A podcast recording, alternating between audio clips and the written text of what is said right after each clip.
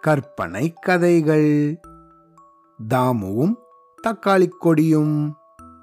மாயாபுரி அப்படிங்கிற ஊர்ல தாமு அப்படிங்கிற சிறுவன் தன்னோட அம்மாவோட வசிச்சுண்டு வந்தான்.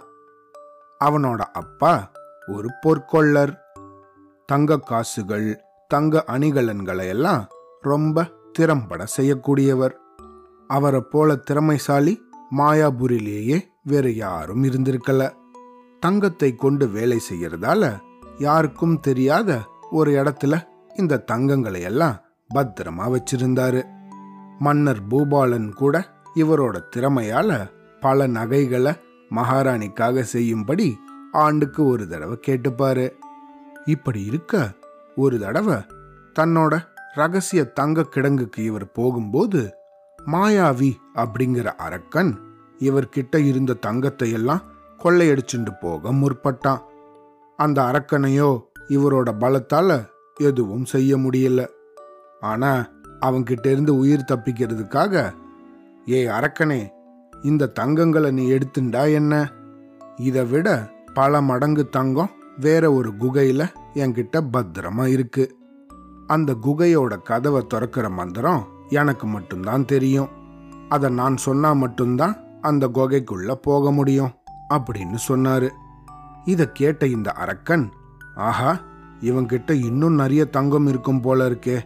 அதனால இவனை இப்போதைக்கு எதுவும் செய்ய வேண்டாம் அப்படின்னு நினைச்சு அங்கிருந்து அவனை கடத்திட்டு போயிடுச்சு.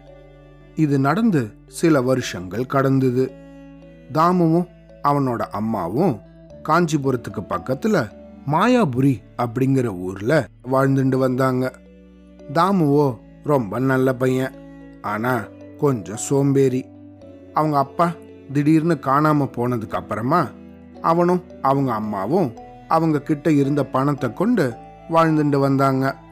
ஆனா ஒரு தடவை அவங்க கிட்ட இருந்த மிச்ச மீதி பணம் எல்லாம் தீந்து போச்சு.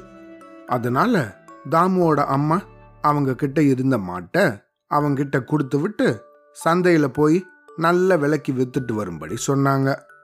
இந்த தாமுவோ மாட்டை இழுத்துன்னு சந்தைக்கு போயிட்டு இருந்தான் அப்படி போற வழியில ஒரு விசித்திரமான ஆளை கவனிச்சான்.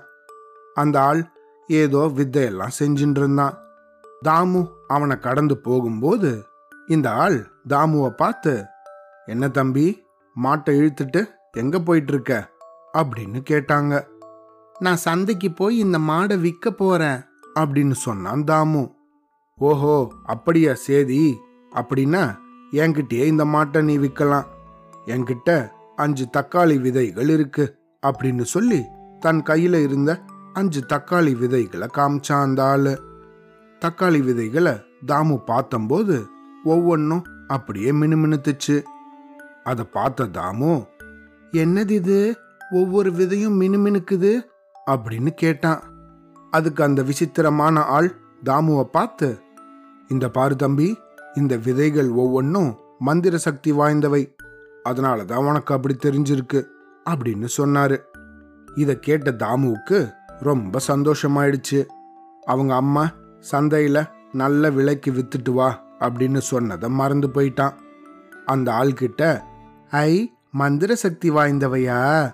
அப்படின்னா இந்தாங்க என்னோட மாட்டை வாங்கிக்கோங்க அப்படின்னு சொல்லி இந்த மாட்டை அஞ்சு தக்காளி விதைகளுக்காக வித்துட்டான். தன்னோட வீட்டுக்கு ரொம்ப மகிழ்ச்சியா ஓடி வந்தான். அவங்க அம்மா கிட்ட போய் அம்மா அம்மா இங்க பாருங்க. நான் நம்ம மாட்டை வித்துட்டு என்ன கொண்டு வந்திருக்கேன்? அப்படின்னு தன் கையில இருந்த அந்த விதைகளை அவங்க அம்மா கிட்ட கொடுத்தான். மாட்டையும் வித்துட்டு கையில பணமும் இல்லாத வந்த தாமுவை பார்த்து அவங்க அம்மா ரொம்ப கோவப்பட்டாங்க. என்னடா தாமு இப்படி செஞ்சுட்டு வந்திருக்கியே? இப்போ நமக்கு ராத்திரி சாப்பிட்றதுக்கு சாதம் கூட கிடையாதே. பசியில தான் நம்ம தூங்கணும். இந்த விதையை வச்சுக்கிட்டு நம்ம என்ன பண்ண போறோம்? அப்படின்னு ரொம்ப கோவமாக அந்த விதைகளை அவங்க வீட்டு ஜன்னல் வழியாக வெளியே விட்டெறிஞ்சாங்க. அன்னைக்கு ராத்திரி தாமுவும் அவனோட அம்மாவும் சாப்பிட்றதுக்கு எதுவும் இல்லாம பசியிலேயே தூங்கினாங்க. மறுநாள் காலையில தாமு தூங்கி முழிச்சுண்டான். முழிச்சுண்டு கொட்டாவி விட்டுக்கிட்டே வீட்டுக்கு வெளியே வந்து நின்னான் அங்க வந்து பார்த்தா அவனுக்கு ஒரே ஆச்சரியம். முதல் நாள் சாயந்தரம் தாமுவோட அம்மா ஜன்னல் வழியால விட்டெறிஞ்சிருந்த அந்த மந்திர விதைகள் பெருசா வளர்ந்து நீண்டு நெடிய அப்படியே ஆகாயத்தை நோக்கி பெரிய தக்காளி கொடியாக வளர்ந்திருந்தது. இதுக்கப்புறம் என்னாச்சுன்னு நாளைக்கு கதையில கேட்கலாம். Of avladin.